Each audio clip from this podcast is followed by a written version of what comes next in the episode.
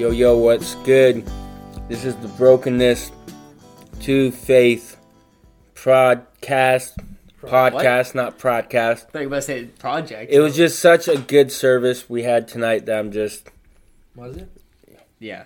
Not the one you were in. Yeah, no, I was doing the youth. But... So we got, if you heard another voice here, Noah's just a little sick tonight. Yeah. No, tonight we got a special guest. We got Shane, and we got, as typical, my man Noah. That's right. You can check us out on Instagram, Facebook, blah, blah, blah. Who cares? If you already do, you already do. Brokenness_2 faith. Brokenness_2_faith. So it's evident. No, that's just the Instagram. I don't know how I reached the It's evident that your family doesn't allow you to use any type of social media, even though you're like 19. We're here at the podcast, and we're gonna prod your brain with some there you questions. Go. Good tie-in. Yeah. Quickly. Yes. Quickly, yeah. Did Shane figure out a ride home yet, or no? We'll figure that out later. Because he can keep saying his jokes, story. It just might be harder to find a ride home. Yeah, funny story. I'm trying to get my permit, and I thought I scheduled it for today, so we drove over to the Palm Desert DMV to find out it's closed Saturday and Sunday. Ooh. And I looked back at my calendar, and if I would have just looked at my calendar before we drove half an hour, I would have seen that we actually scheduled it for yesterday. So I still need to take my test, and when I do, I will not be driving without my parents in the car at all. Nice. Is there any fees or anything for missing your appointment? I don't think so, but probably just the headache of having to deal with the DMV. Yeah. Anyways, we're not talking about... We're busy recording our podcast. Sorry for the so we're doing another listener submitted question. We did one. Our last episode, which was our Christmas episode. Yippee! So we're doing another one from a anonymous listener. So shout out to whoever that is. Thank you for submitting your questions.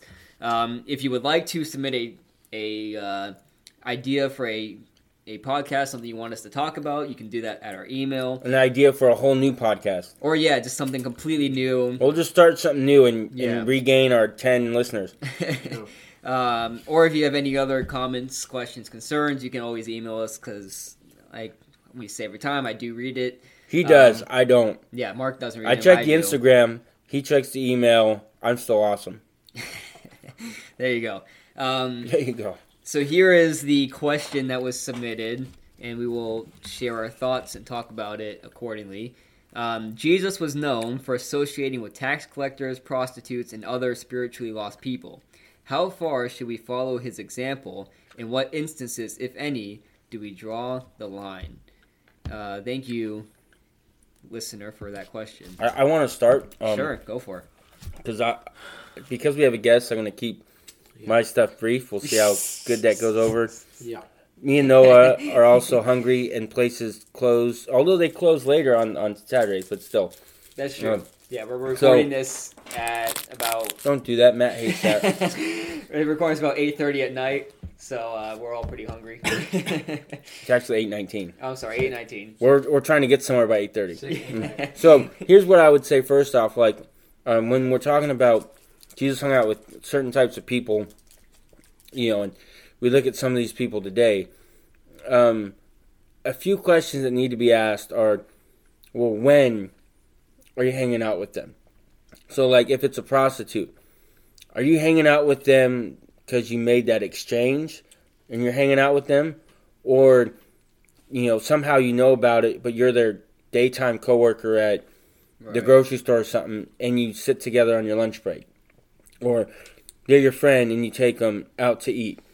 If someone who's a drunk and you maybe used to drink a lot, are you going to hang out with them when they invite you to the bar? You probably shouldn't. Right. But if they're like, hey, we're going to go here, and it's more of like a fast food place, sure. But it also comes down to the next thing I want to say is not just when, or where you're going and when, but where are you at in your faith before you do that? We have to remember Jesus at this point in time, this was during his 3 years, was it 3 years of ministry? Yeah, 3. So... during that time, this was when he was in his mature state. I know he's all perfect and all that stuff. But if I had a struggle, and I was just talking about this with, I think it was you guys earlier. Yeah. There was this lady who used to be a porn star. She came to meet the Lord. Then she helped start, or she took over. It was one or the other. This ministry called XXX Church. 3 X's Church. XXX Church. She gets married to a guy who saved himself for marriage. She obviously didn't, because she's an adult film star. And they gave their lives. They both at some point gave their lives to the Lord. They got ordained to the church they were serving under and had this ministry. What they do, part of their ministry, is they go to adult film conventions. Right. Places where you're going to see the adult film stars, the porn stars. Where you're going to see all these things at these convention centers or hotels, wherever they have them. And you're going to see a ton of booths full of these men and women, actors and actresses and whatever you want to call them. And they're signing, pictures for people and photographs and half-naked pictures and people walking around half-naked. And how could you be there? Well, this lady used to be in that lifestyle. She got away from it. God saved her life.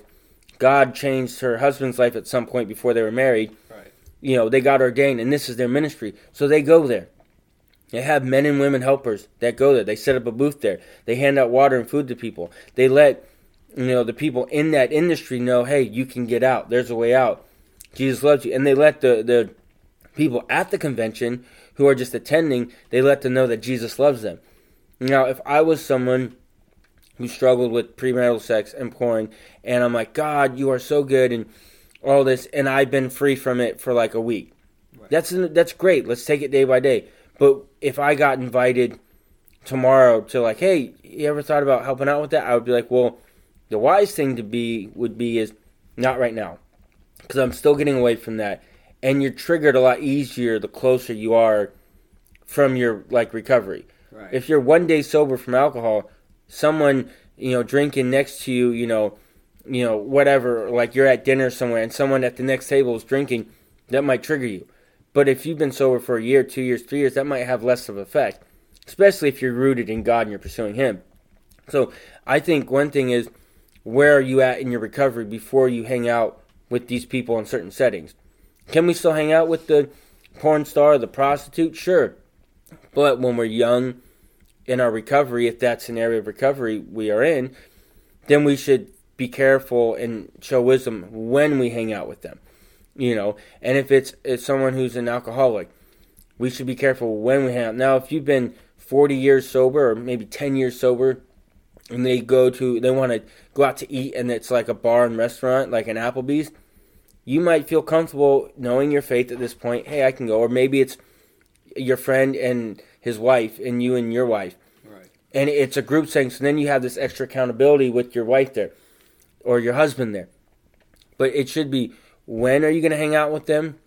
Where is it going to be at? And how far along in your recovery are you? I think the Christian world today likes to point, oh, you're hanging out with so-and-so. Mm-hmm. And they do it even... Jesus, they would even think it's silly because people point the finger, you're hanging out with that Democrat, you're hanging out with that Republican, or, who was it? I'm not a big fan of Ellen DeGeneres. Years ago, on her show, she'd always preach about, we need to be kind to people. We need to be kind. Everybody's like, yeah, kindness. And then there was a day where there was a picture taken of her at a baseball game sitting next to George Bush. Right. I don't know if he was president at the time or just left office.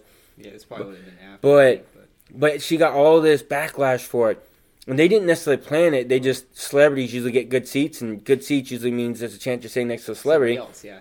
And then she went on her show a little bit after and said, look, she didn't backtrack or anything. She said, look, if I preach kindness to everybody, that means even people I disagree with. Now, I don't agree with her views, but I agreed with that right there. Yeah. And so you can sit with someone. You can talk with someone. But if they are about to be in the act of doing... pornography, I'm not going to be on set when they're there doing that. I'm not going to be at that party when that guy's getting drunk. Now, if I've been sober long enough and he needs a ride home and he calls me, that's different. But where are you at in your recovery? If that's even applicable, maybe you never were drunk. Maybe you don't have an issue with sex and porn per se. Where are you at, and when and where are you meeting with them and hanging out with them? And show wisdom and guidance and prayer, and be intentional with those questions. And then you can better, because we're supposed to reach them. Right. And you can't say, oh, well, I can't hang out with them. Okay, so then what do you just, you have that biblical belief that God will deal with them, and then God will hopefully say, no, he uses us as vessels to reach them. Mm. Drop the mic. What's up, Shane? Show us what you got. Yeah, there's a couple things off of that. I liked what you were talking about, like, it doesn't, when we're, the question is asking, like, to where do you draw the line or whatever, like, I think it's a good point that you never really need to draw the line. I think there might be a couple of scenarios, like Mark was talking about, where you might need to draw the line with who it is, like, as far as personnel, the person you are trying to reach. You never, you shouldn't draw the line with that, like, oh, I shouldn't try to reach that person. That person can go, die, go to hell. That's like never an option. You always want to reach everyone. Right. But like Mark was saying, like if your friend is also, if you're struggling with alcoholism and your friend's also struggling with that, you have to limit where and when and how you do that, how you reach them. But I think it was good where you're talking about like Democrats, Republicans, doesn't matter what nation you're from. And we were talking about Keith Green earlier. There's a Keith Green quote where he said one time, God is not an American. He's not even Republican. He loves everyone in the entire world. Right. So it's like everyone in the entire world needs Jesus. And so I guess we could go deeper and see like at what point do you draw the line when you're evangelizing. But to start it off, yeah, I agree with Mark, everyone should be reached. So, right. Yeah. Right. Yeah. I guess what I was thinking of is in that question that was asked, it uses the example of Jesus with the tax collectors and the prostitutes. And so I want to briefly share what that actual story was in the Bible and look at what kind of went on around it.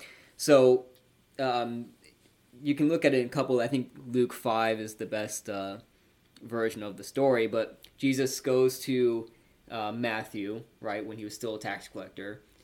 Long story short, he says, hey, follow me, and Matthew says, sure.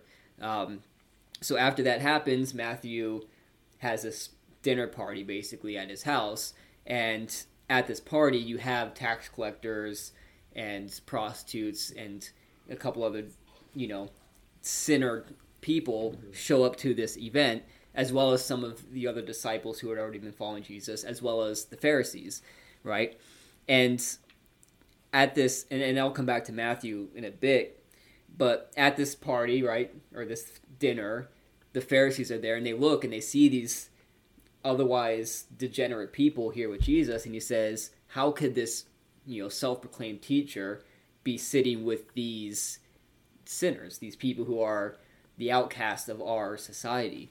And it's during this dinner that Jesus shares the parable of the lost sheep, right? He says, if you have 100 sheep and one wanders away, as the good shepherd, you leave your 99 to go get the one, which in of itself is a picture of Jesus's care for these lost sheep. But he then goes on to say this, and this is obviously a very famous verse. He says, those who are well have no need of a physician, but those who are sick, for I did not come to call the righteous, but sinners to repentance.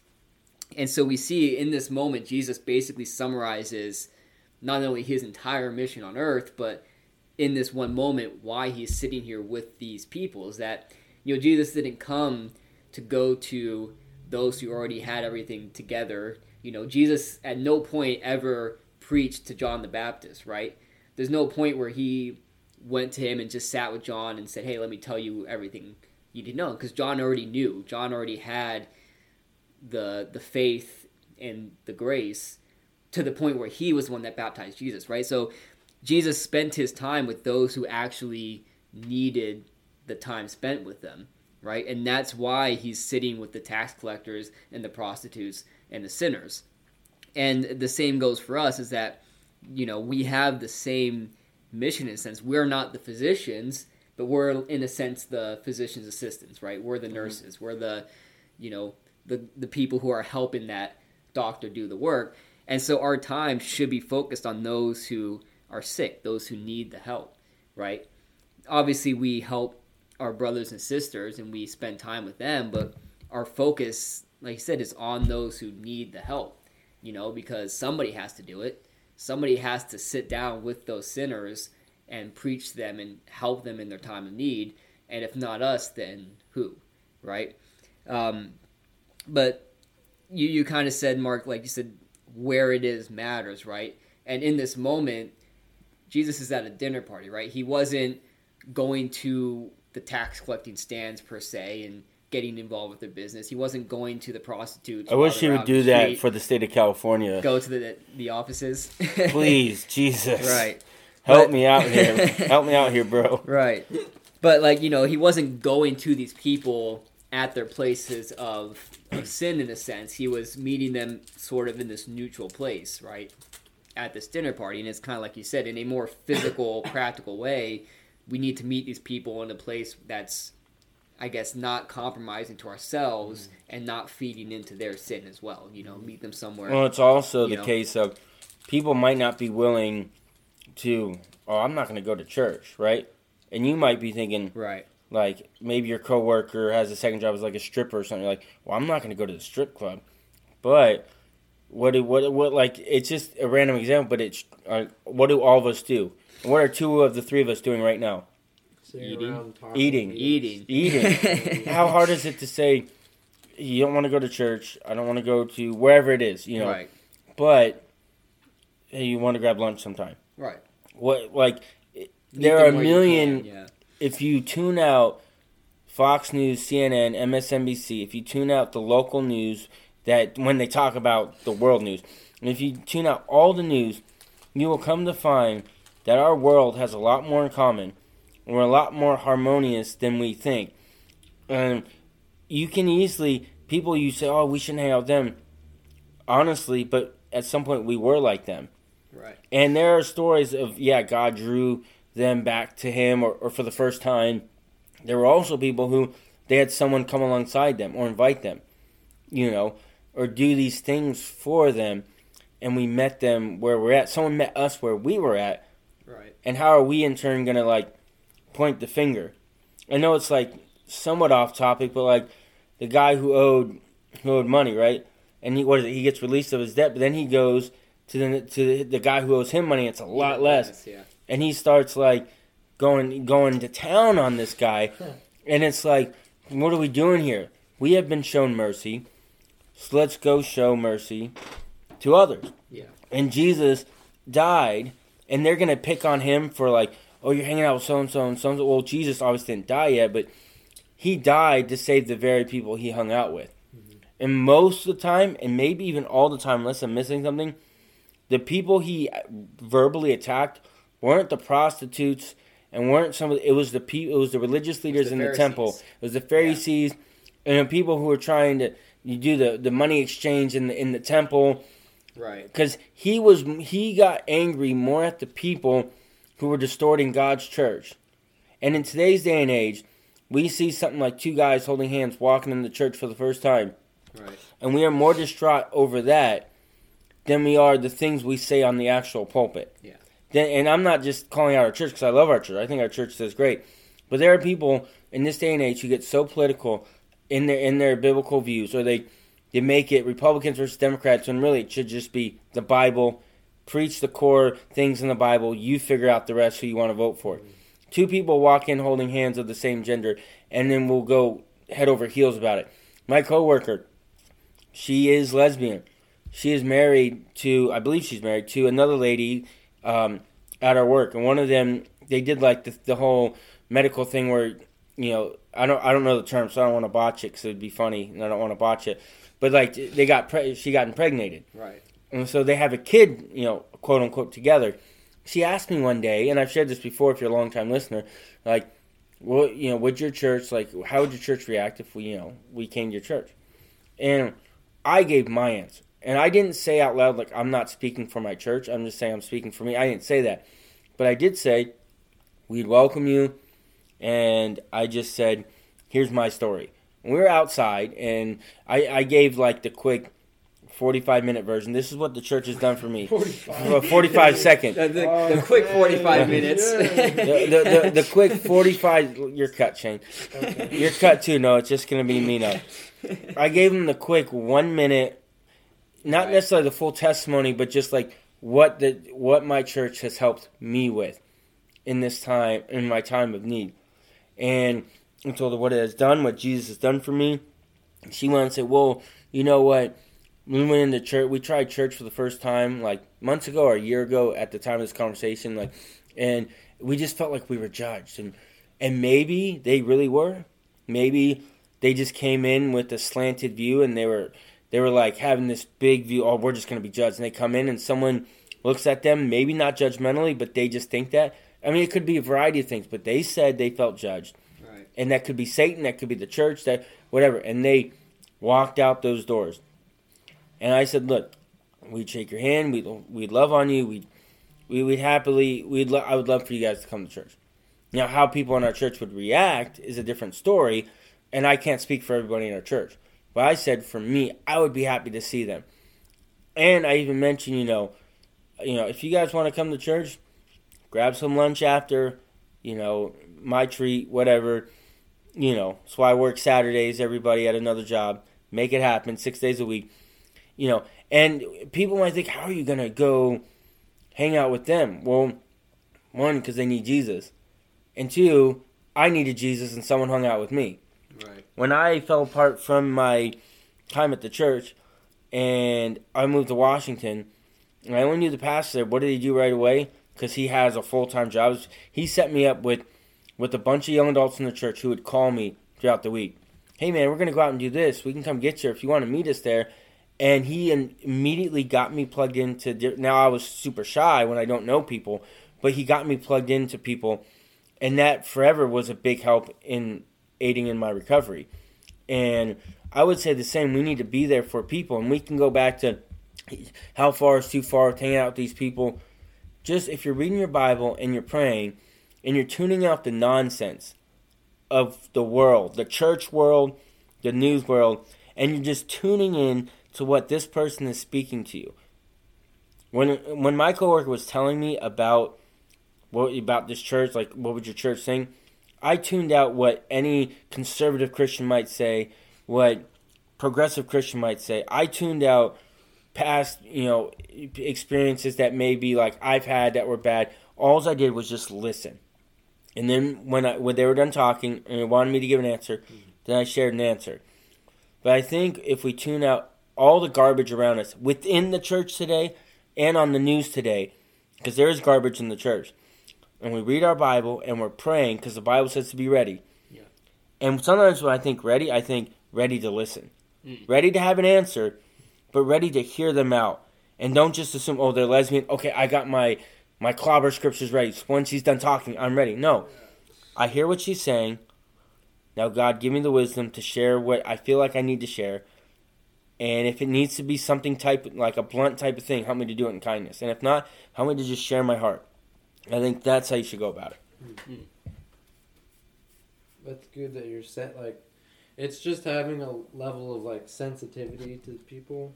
Because, like, I know, I'm not going to say who, but Noah. Talking earlier. Yeah, Noah. Sorry. An evangelist who says he hasn't, like, shared the gospel in, like, years because he says he's not here for the harvest, he's here to sow seeds. Right. Which, I mean, it's very interesting what his reasons for that and the verses and stuff.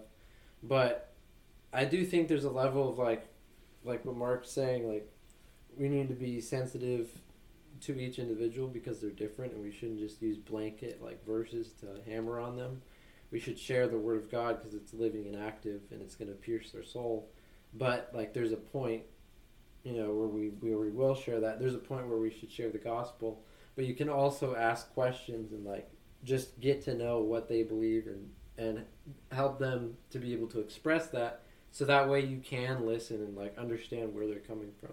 Because otherwise you're just like like Mark was saying, you're not even listening, you're just hammering the same thing over and over on the head. So right. Yeah, I agree with that. Yeah. Yeah, good stuff. A couple more things on my mind. One, kind of speaking to what you said, Mark, about listening to them and whatnot and being sensitive, is the thought came to me that one thing that obviously set Jesus apart from the Pharisees was that he treated these people like people, right? Whereas the Pharisees saw them as sinners, as outcasts, as less than them, not even worthy of being a part of society. Jesus looked at them as people with lives and value and worth, right? And we see that by his willingness to sit down with them and talk to them and have conversations with them and go out of his way to reach out to these people, whereas the Pharisees are like, how could you do this, you know?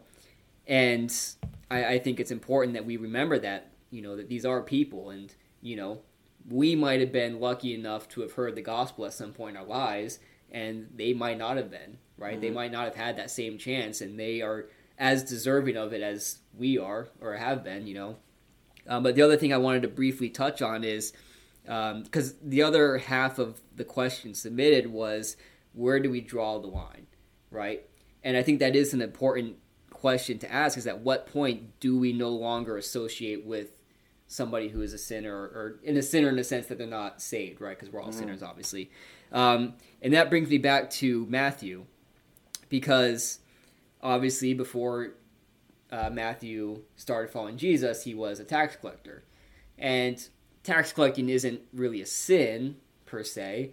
You know, some conservatives might say otherwise, but but tax collecting isn't necessarily a sin in itself, but a tax collector in this time was pretty much just as bad as any sin that you could have done in ancient Israel, because you were seen as a traitor to your people, you were seen as a sellout to Rome, you were basically not even considered a Jew at that point in time, because you were just so, you know, terrible to the people.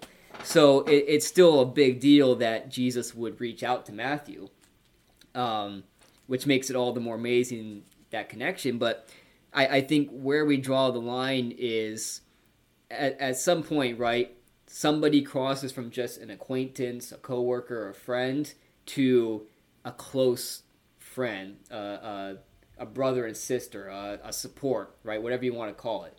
And I think where we draw that line is that we need a circle of people around us, right? People that can help us, that can support us, that we can go to with our issues, that we can, you know, keep us accountable.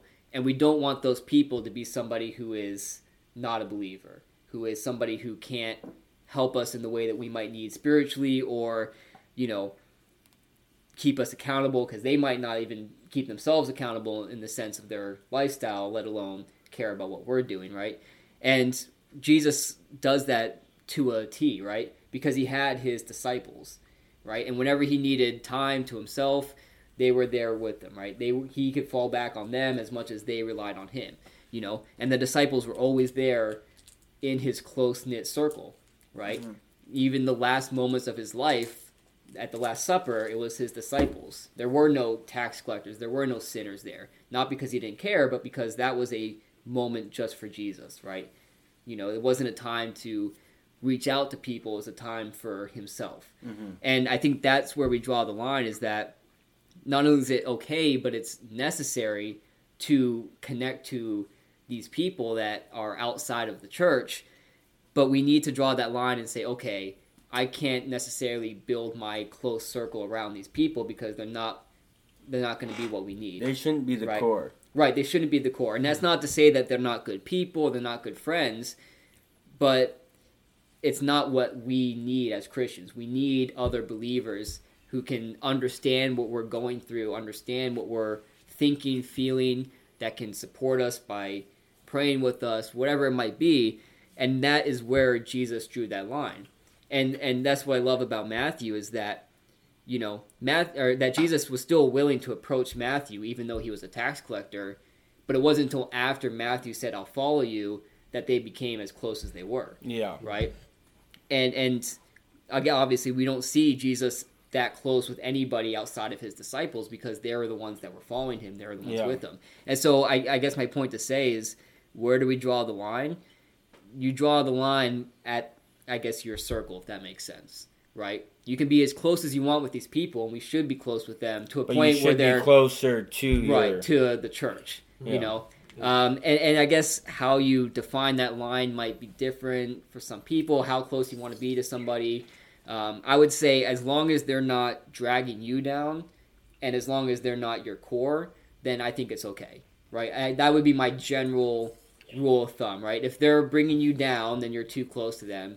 And if they're your core rather than fellow Christians and fellow believers, then you're probably too close to them. Yeah, and to just to clarify, I'll let you go, is...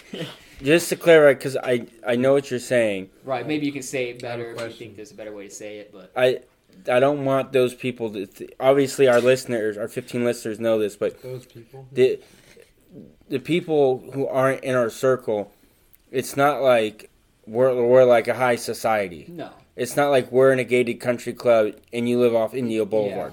Yeah. It's not like that. It's more like... if they're going to be close to you, you should be closer to the church so you can dive deeper into that friendship with the sinner. Because if you're not really close in your walk with God, then that sinner will pull you away, even if they don't intentionally mean to, right? Right. So if you are close to the church, then you can spend more time with the sinner because you are stronger in your faith to be able to do so. And it comes down to what we need, right? So if I'm like, man, I'm really struggling with, you know, pornography, whatever. If I went to you guys, you'd be like, "Oh, okay, let me help you." Whatever. If I went to a coworker or a friend outside, they'd be like, "And you know what I mean? Like, you don't do it enough. Let me show you my favorite category." So it's like it's more like we are dealing with a different set of problems than the world is because of our faith, and that's why you need that course because, you know, we just can't get what we need from out there. Go ahead, Shane. So I guess let me interject. I have four different. No, I have a question. Sure. So a friend of mine asked, when they were asked this question, this was like it was a while ago, it was in speech and debate, it was a similar question. They said, you should never have deep relationships with unbelievers. I think that's a lie. That turned me off, because I was thinking, well, I agree, okay, so no, I agree if they're dragging you down. But, like, what does that look like is basically my question. Well, because I disagree. I don't think you should avoid meaningful, deep relationships with unbelievers. That's how you reach them. That's one way. I agree with your disagree. So, let's keep it real. I disagree with that. This happens all the time. A married couple, they're both non-believers, someone comes to meet Christ. And they start going to church. The husband maybe starts going to church. Wife doesn't want to do anything with church at that time. They're not getting divorced, but she doesn't want anything to do with the church at that time. But they have this deep, maybe they've been married 4 or 5 years. They dated 2 or 3 years before that. They had this deep relationship. Bible talks, when it talks about becoming one, like with sex and you're intertwined. So they have this very deep relationship biblically just by being married like that. Are we supposed to not have a close relationship with our wife? Because at that point, how are we reaching them? For now, I'm not saying everyone is in that situation, but how do you reach them? You say, well, I can't be close to you right now because you're not a believer. Now, if they're at home getting drunk all the time and you're trying to stay away from that, that's a little different. But I think some even Christian religions would say, oh, well, you shouldn't be married to a non-believer, so you have to get divorced. And they would go crazy. And there's some even religion, some Christian denomination that say, once you're divorced, you can't get remarried unless you remarry the person you divorced. And they get so into it based off of these deep, meaning relationships that you shouldn't be a part of. I think the drawing the line comes down to, do they make you stumble? And if they do, if you have a problem with things at night, parties, having sex, whatever, then hang out with them during the day. Be as close as you want at lunchtime, taking them out to eat or whatever.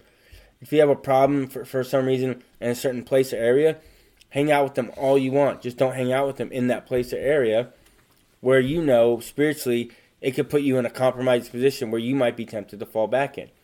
I don't care how many years you've been sober in pornography or drugs or alcohol or codependency or some of these things, but anytime you could fall back into those things if you're not careful. So if they're going to put you in a compromising position, know that ahead of time. Be praying for wisdom. And if you're in a deep relationship with them, you should start to know the ins and outs of, I probably shouldn't hang out with them at this time. You know, or, hey, we're at a work party and everyone's now on their second or third beer. Okay, this is my time to say, hey, thank you, I had a great time, and quietly exit the room. Irish exit. Mm-hmm. My other question, there's two more after this. Uh-oh. He's serious. So there's a pastor out in Jackson. So he's calling out everybody. So thank you for this pastor for giving me the opportunity to preach at your church. Nice. Hope you never find this episode. There was an opportunity through the, I think it's the STM, the School of Theology and Missions Department, for any of the guys to preach. Not women to preach. Wow. I already have disagreements. I have no idea. Yeah, I have no idea if there are any women asked, but basically it was like five of us that went out and went to different churches and spoke. And the one that I was sent to it's called Mount Ararat Church.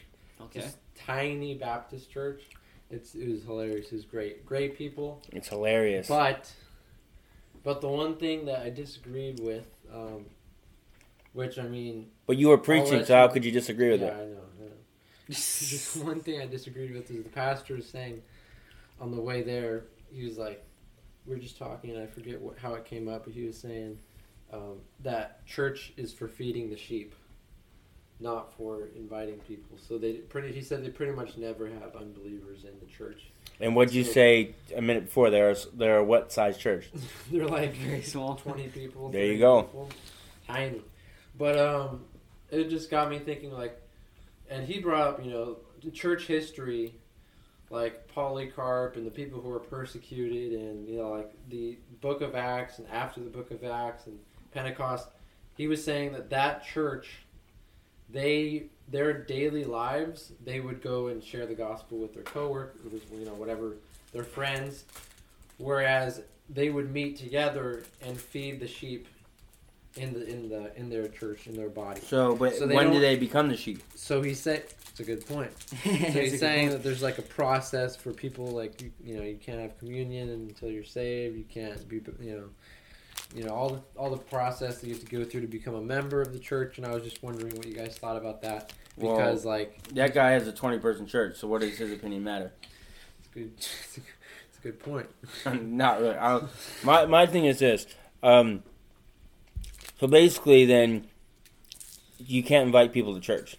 Well, like, my dad started a home group for his coworker friends at our house, like, every Thursday. We haven't had it every Thursday, but he wants to have unbelievers over that are his close friends, so that way, like, he can talk to them. But is the idea... Because, you know, they won't go to church. That's fine. Yeah. But the idea here is... If we say, you can't come to church, basically, because you're not a believer, mm-hmm. You know, that's why we're talking to you outside the church. That's under the assumption, one, they won't want to come to church, which there are some that won't. We're also under the assumption that some of these Christian churches, which there are some, that say, well, it's for the believers, like you said. Well, then, so what if they want to, they're like, I'm not sure about Jesus, but I want to check out your church and see what it's about. Well, by that standard, they'd say, well, no, you have to get saved outside the church because this is for the believers inside the church. But there are people who are curious. And how many stories are there out there, even after Bible times, in our own life, where people got saved in a church service? Yeah. Did everyone get saved at the park? Did everyone get saved at Pizza Hut when they had the one next to my apartment in Palm Desert that was tight because it was open till like 1 a.m.? That was great. It was a lifesaver. But did everyone get saved at all these outside places? I hope they did, sure. There are plenty of stories of people who got saved inside the church. You know what I mean? So because of that, to say, oh, well, you know, the church is for the believers. Honestly, the church isn't just a building, okay? What we're doing right now, we could say we're having a podcast-style Bible study. Yeah. You know, we're doing these things. how you have church, you know, isn't as important as just having church with other people. And we can say, no, it has to be done a certain way. Yeah, and if you want to be that specific, let's go back to Bible times. Let's meet in houses. Let's meet in communities. Let's meet in places where we might not have air conditioning, where we don't have projector screens, where we don't have monitors, and the only thing we had was a cappella hymns and psalms and singing joyous, making a joyous noise together with no band. You know, I heard it said, like, if there was no live worship team, if there was no projector screen, if there was no, you know, cool giveaways, if there was no special events after the service with taco trucks and things like that, and if the only thing you had was one person maybe on a little stage with their Bible open, preaching or talking about God or having a Bible study for 30 minutes to an hour every Sunday, and in between you gave tithes to help build missions and things like that, would people still come? Right. Or do they need these cool events? And these events, hey, it's great. We did the thing on Halloween, or the trunk or treat. Well, and we saw a few people come from that. It was great. There's nothing wrong with that. But if all we had was just the Bible, and someone maybe that felt led to speak on a weekly basis or take turns, and all we had was the Bible and a few people in a room, would the church still come?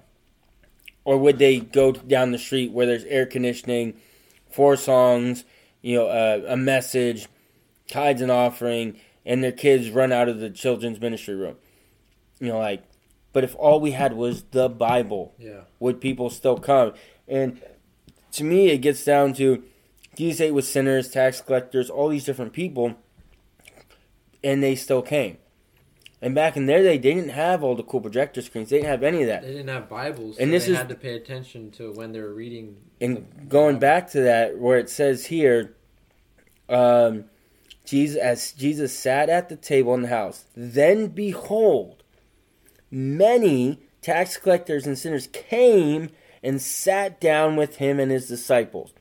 Look at that. Many tax collectors and sinners came and sat down with him. The context suggests that this was a gathering of Matthew's friends and former business associates. We might say that Jesus took advantage of Matthew's decision to also reach those to whom he knew.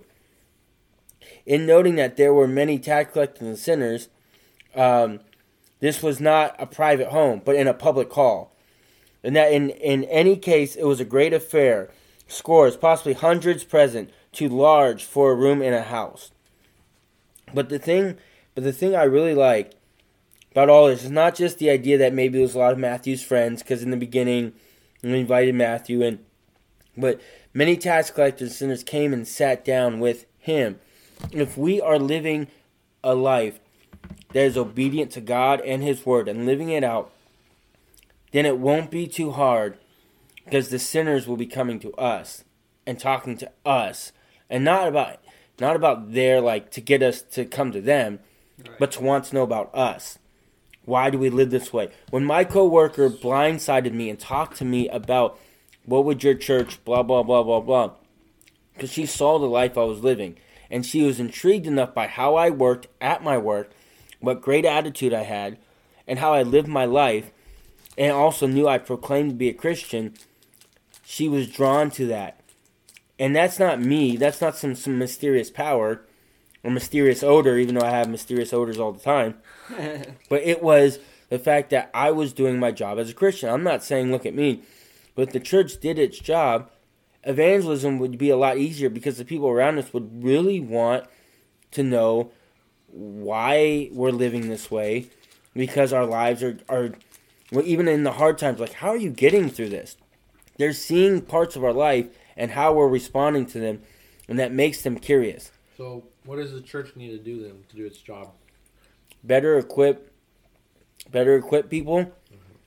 But I think that comes down to a daily basis, because we have 2 main preachers at our church, both in depth if you compare to other church standards, but like my dad, who's head pastor, super deep. People might even lean in and say, great information for the believer to use, equip. My brother, by other church standards, is still super deep. But compared to my dad, there's a lot more funny stories, a lot more heartfelt stuff. He'll give you some Greek, he'll give you some Hebrew. But he's more the, if someone came in for the first time, a non-believer, they might be more attracted to his preaching. But needless to say, you can, as long as you're preaching the Bible in church, great. But the real equipping is on a day-to-day basis. Are you reading your Bible? Are you praying? Also, when people express interest in doing ministry outside of just what we're all called to do, my dad will start talking to them. Shout out to Big Country Albert. I know he's going to listen to this. Hey. He has felt the call to do more in ministry, maybe even go into ministry. What a legend. So my dad, for a while, would meet with them once a week, and they would talk the Bible, and they would discuss. That's equipping. Yeah, it's equipping people to do that. Now, not everyone's called to full-time ministry, but we can still equip them in the Sunday services to reach people. So wait, so I just wanted to clarify one thing. So when it, like, to tie it back to the, like, the church should look like, you believe the church should look like a hospital. Do you believe that? Yeah. Noah, do you believe the church should look like a hospital with sick people in it? More or less, to an extent. So let me read you this quote from Charles Spurgeon. He says, "A church should be a camp of soldiers, not a hospital of invalids." Very interesting. No, because here's the thing. The church should look like a hospital because the hospital has people, has doctors, medical professionals in it who is also in there. The people they're treating, the sick, the hurt, the broken. We who work at the church, we who serve at the church, we are like the doctors. We are like the nurses. Yeah. Do those people still get sick? Do doctors get sick? Of course they get sick. They're doctors. We're humans. But he's emphasizing that it should be more about training and equipping, like you said. No. Versus a hospital of sick invalids. If you are preaching the gospel in your sermons, when someone is sitting in there, God can move regardless. Doesn't matter. But the doctor gets sick as well. And if we're like, just because, like, my dad's a pastor, doesn't mean he goes through things. A few Wednesdays ago, he said this was one of the hardest years of his life. That's not speaking rumors. He said that on the pulpit. But we are also a room full of sinners. And at one point, we were sick too. But God is training up the sick into making them healthy, whole, and training them in a spiritual sense to be those Christian doctors to help reach people for the sick. It's like he's training up even the soldiers. There was medical people who were soldiers in the army, who was the medical doctor in the army. Yeah, the medics, and they were still a soldier, but they were helping heal the sick. So you mentioned Albert being trained and, like, equipped, and then I also had a question for Noah too. But so, like, would it look like us as, like, the church globally, or the church in the nation globally, like, offering training? Like, I know a friend of mine, he's a junior at Union University, and he's a missions major, but he wants to be training missionaries to go out. He doesn't want to go on missions. He wants to train people. Okay, which is interesting. It's like, but how do you have that experience to tell people? So maybe he's gonna go on missions and then figure it out. I don't know. But I was like, okay, it's interesting. Like, maybe we need to offer more things, like services to people. I'm just like well, how do we equip? And I was gonna ask Noah if you also agree with that, like, that it should be more emphasis on a hospital versus, like, C.H. Spurgeon said, a band of soldiers. Yeah. So what do you think? The thought that came to my mind was, for, 3 years, right, the disciples were with Jesus. And for 3 years, they kept asking questions. They kept failing to understand what Jesus was there for. They kept saying, who are you? You know, time and time again. And it wasn't until after the fact, when they received the Holy Spirit, that they went out and evangelized to thousands, right? And yeah, there's some training in terms of how to speak, or, you know, learning the Bible more deeply. But at the end of the day, what it took for the disciples wasn't 3 years with Jesus. It was the Holy Spirit, the power that came with it, and that spiritual knowledge that they just fail to grasp from simply learning. And that's not to undermine the importance of that relationship with Jesus, because that's very valuable in its own right. But if we're talking about equipping and training, I mean, a lot of it just comes down to, you know, the power of the Holy Spirit and you know, accepting that it's not our own efforts and strengths that make us great soldiers or missionaries or whatever. It's the power that we don't have that makes us, you know, the great evangelists and missionaries and soldiers. Yeah. You know, I think at the end of the day, what kind of almost bringing it back full circle is, what are we to do today? It's, you know, obviously maintain our relationship with Christ, but just be decent people to those around us, right? Treat them like humans, you know, be willing to sit with them and talk with them. And that's a big deal with what's going on today. Yeah, because, you know, it's true. Obviously, you know, today the world is very divisive. It's easy to draw lines in the sand and say, well, you're on that side, so I can't even look at you because you're, you know, you think something differently, you look something different than I do, you, whatever the case is. And even in the time of Jesus, that was a big issue, and it's still true today. And so I think, you know, what we can do is continue to seek God to get the Spirit, to get that power, and just be good people who are willing to sit with those who are sinners or different, and, you know, trust that God will take care of the rest from that point, you know, because it is ultimately on Him to do the saving work. We just kind of, I guess, plant the seed, right? Yeah. Mm-hmm. You know, He's the one that grows it and does all the hard work. So you just jogged something in my memory. Ooh, jogging. Memory. Don't jog too hard. Sick. Had to drink some water. Good. He said, I love this guy. He's a great guy. He might be my roommate next year. Nice. But he said, I'm just going to say it. He said, what's going on? Everybody knows. Yeah. When Christ said to disciple the nations, He said because it says nations, it also means political. Like, you're discipling the nations, so like you're trying to promote and proclaim Christian political views, which is going to set this man off to my left.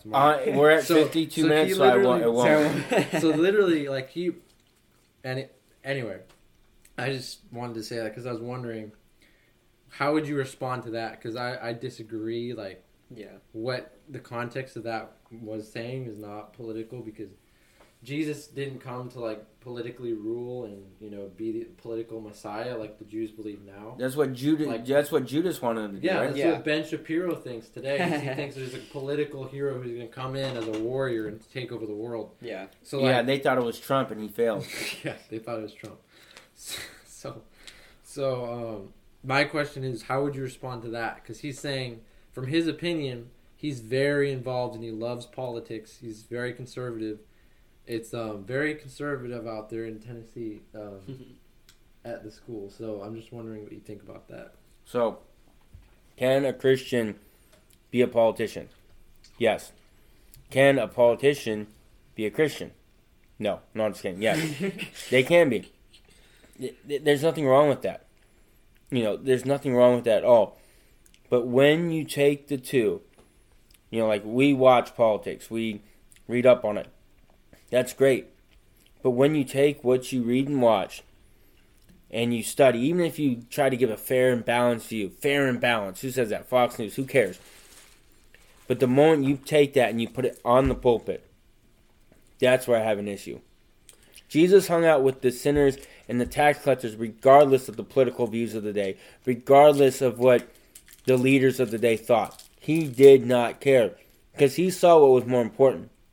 And the gospel is more important in teaching it and showing it and sharing it with the unbeliever than it is if you think it's politically correct or not. Mm-hmm. It is more important for me to stand on the street corner talking to that prostitute about Jesus than it is what are other people going to think if they see me doing that.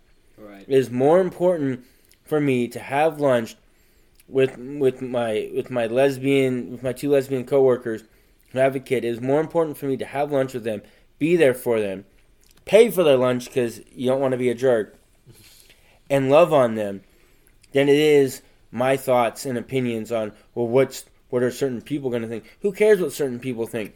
They need Jesus, and Jesus is the only opinion I care about, and He cares about them, so I need to care for them. Yeah. And I'm not going to do it in a political way. I'm not going to try to do something to like, oh, I'm a conservative Christian, and this is what the Bible... No. I am a Christian first.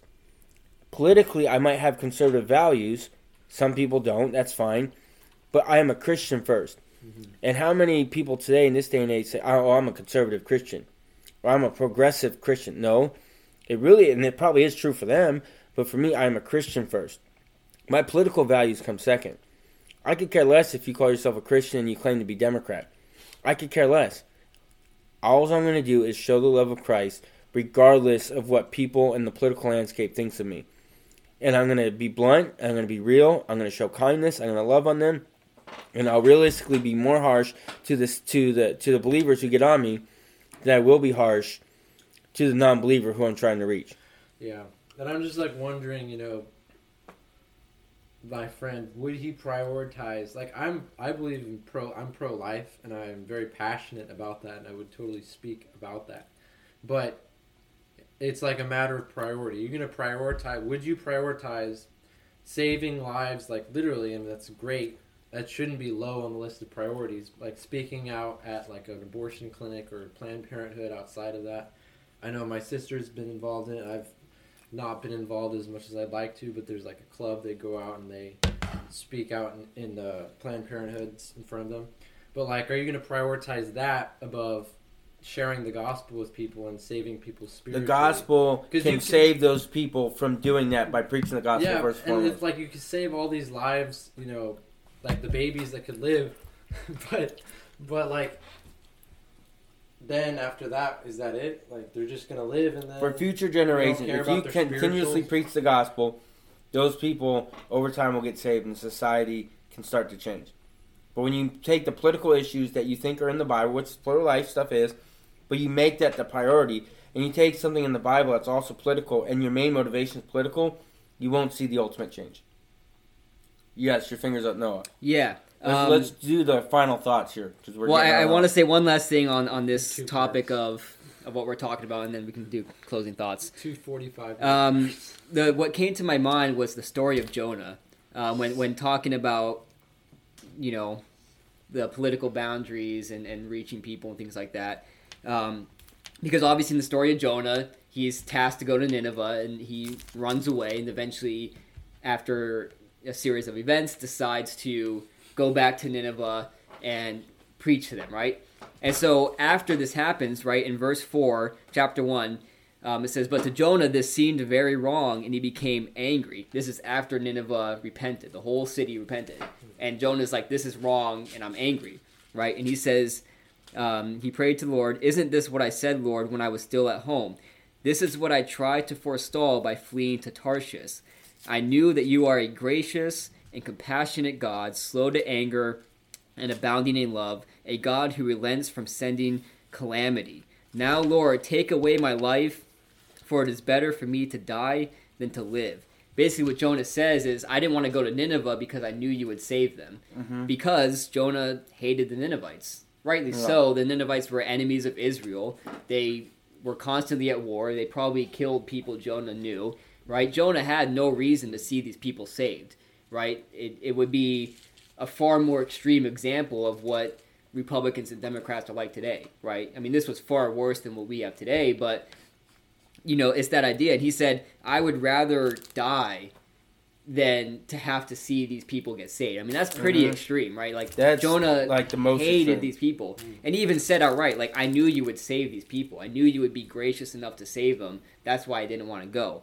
And later on at the end, this is what God says after a series of events where he tries to show Jonah his faults. He says, "You have become concerned about this plant, which God grew and then took away, that you did not tend it or make it grow. It sprang up overnight and died overnight. Should I not have concern for the great city of Nineveh in which there are more than 120,000 people, right?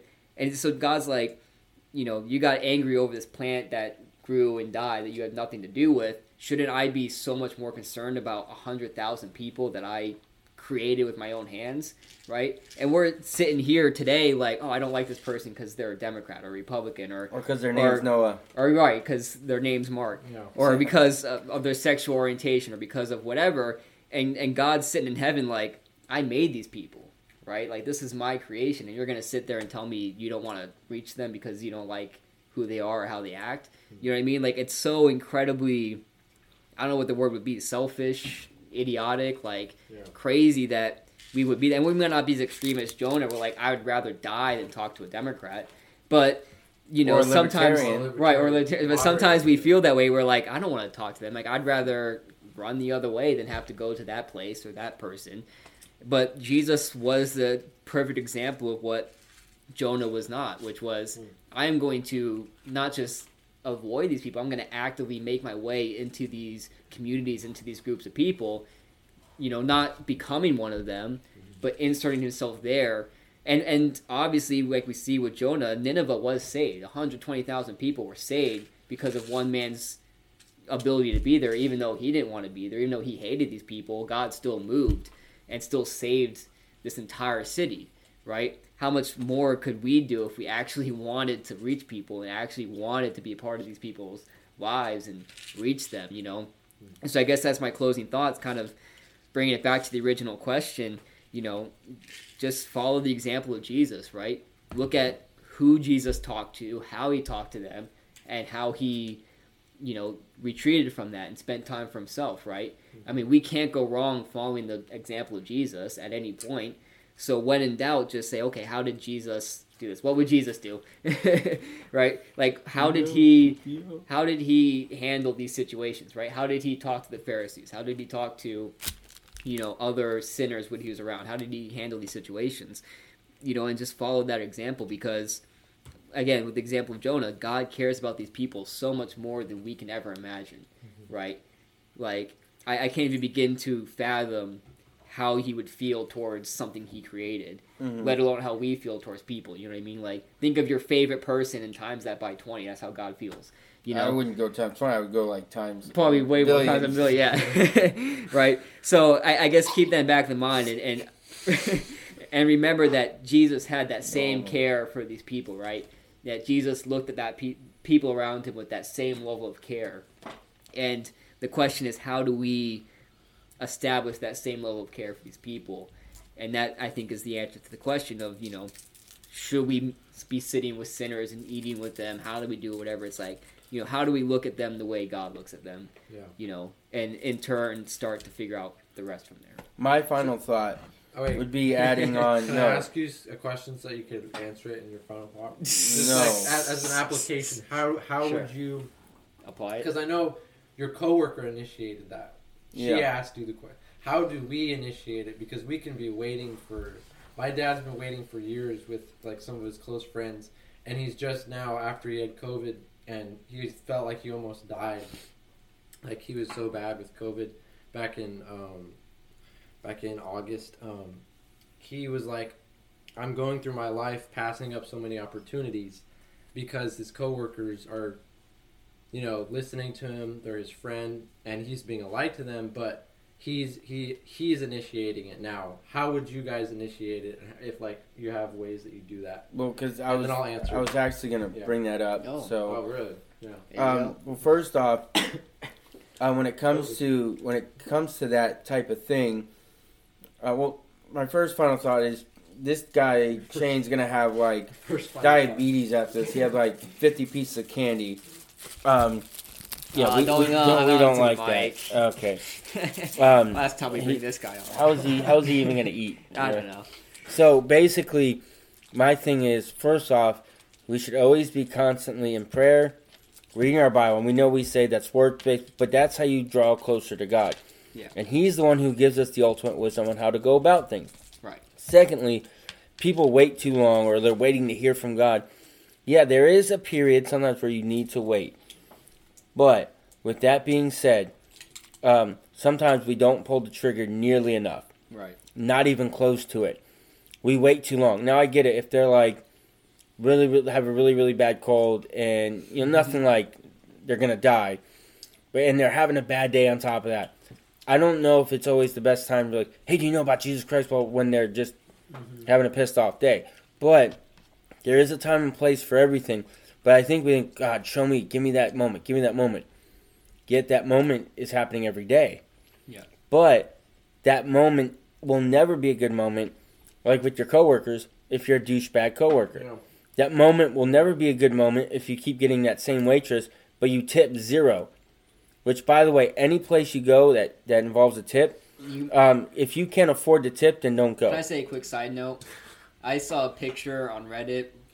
It was like a folded piece of paper that looked like a $20 bill, but when you opened it up, it was just like basically a tract. Oh, and I was like, that, dude. Like, that. How are you gonna evangelize to somebody by faking a $20 tip and then not leaving anything? F that, so, dude. To speak to your point, always leave money.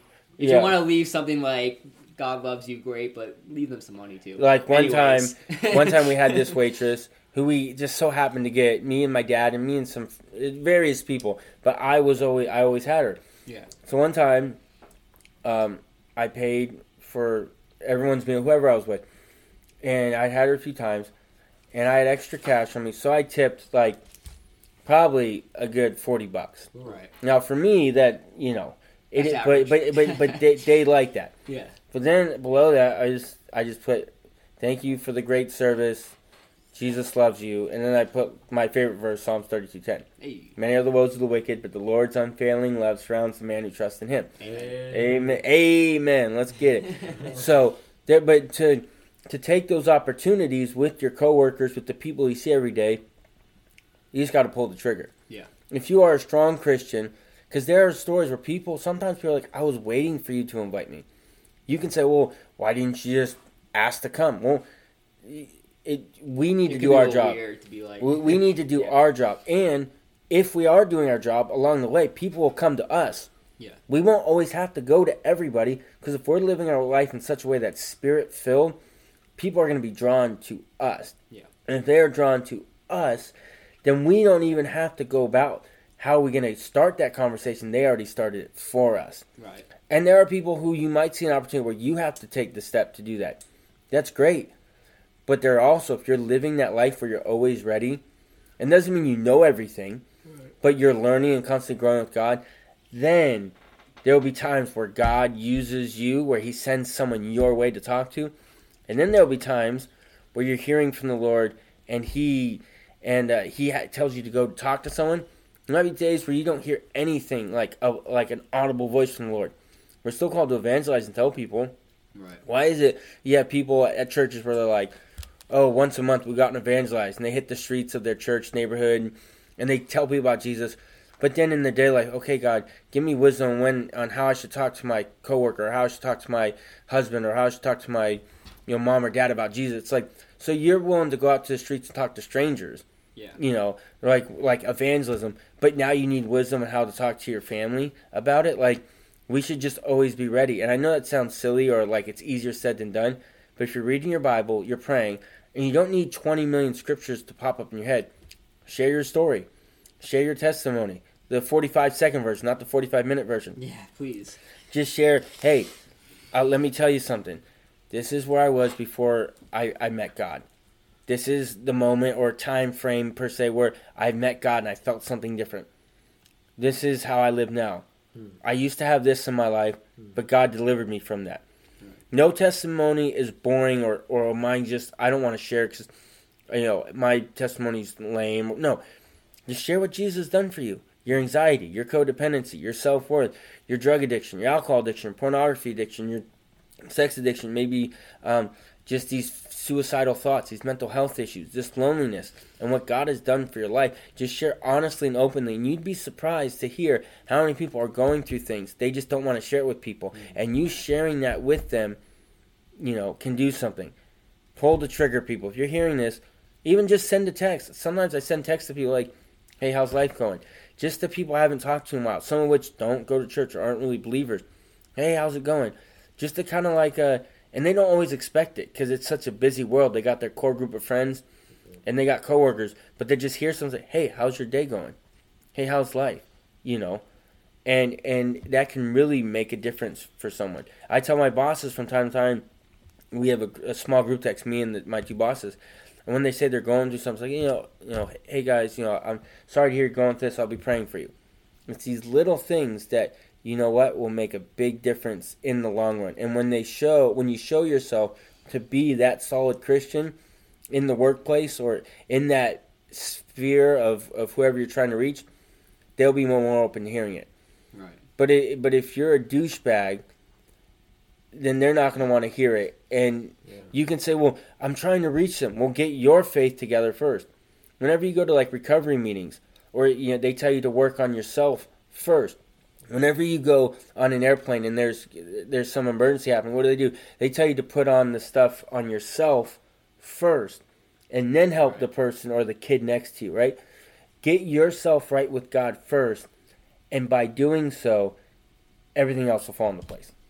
That's my 10-minute final thought. Shane, close it out. Yeah, I think my final thought is kind of summarized by, like, lately God's put on my heart that life is short, and like we were talking about earlier. Yeah. Like, we were talking about earlier, Keith Green died in a plane crash when he was 28. Like, we don't have any, like, tomorrow's not guaranteed for any of us, and so just going to college kind of helped me see that my life is starting to speed up more, and like I feel like time is going by quicker. I realized, it on your facial hair. Yeah, I realized that I'm passing up opportunities if I'm just going through the motions, thinking like, what am I going to do in the future? What's my career?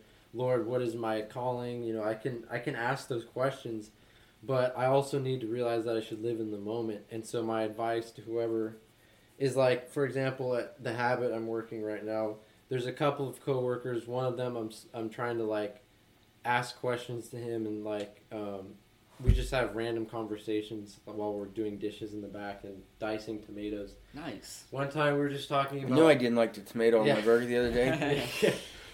I was scooping out avocado and making guacamole in the back, and he was doing dishes, and we were talking about ranking the top 10 Disney movies or something. Nice. And then after a while I was silent, and he was like, I forgot you were here, you're so quiet. And so then I was like, all right, I have an important question. What is the meaning of life? And he said, I think the meaning of life is repopulating the earth. And he said, getting married and getting money. And so I was like, oh, okay. I'm game. Is that it? I was like, is that like getting money? I was like, bro, I'm here. We're just both here. He just put in his 2 weeks notice. He doesn't want to work there anymore. And I was like, I'm going back to college, and we're going to have like a couple more weeks. Is this it? Like, we're just living life, we're just getting money, and that's it. And then he was like, yeah. And then I said, what do you think happens after we die? And he says, I think we go into like a dream state where he said something like, we won't realize that we're dead, like a dream or something like that. So he basically said, he was like, nothing happens after that. Right. And so when I asked him that, he said, that's the scariest question that he's ever asked himself, is what happens after he dies. And so I've just kind of been praying about, you know, God's going to hopefully give me an opportunity to reach out to him, and I'm just trying to ask questions and be his friend first, because like Brett says, people won't care to listen until they see that you care. So basically my advice is to myself, Shane, don't, you know, wait until it's too late. You've passed up opportunities before, so get your act together. But yeah, that's my final thought. Good. This is Brokenness Faith Podcast. Thank you guys for listening. You probably chopped it up into a few sit downs or whenever you're listening. Thank you guys for listening so much. If you got questions, comments, concerns, topics you want us to talk about, if you know our number, you can text us personally, or you can email us at brokenness2faith@gmail.com. Thank you guys for listening. Deuces.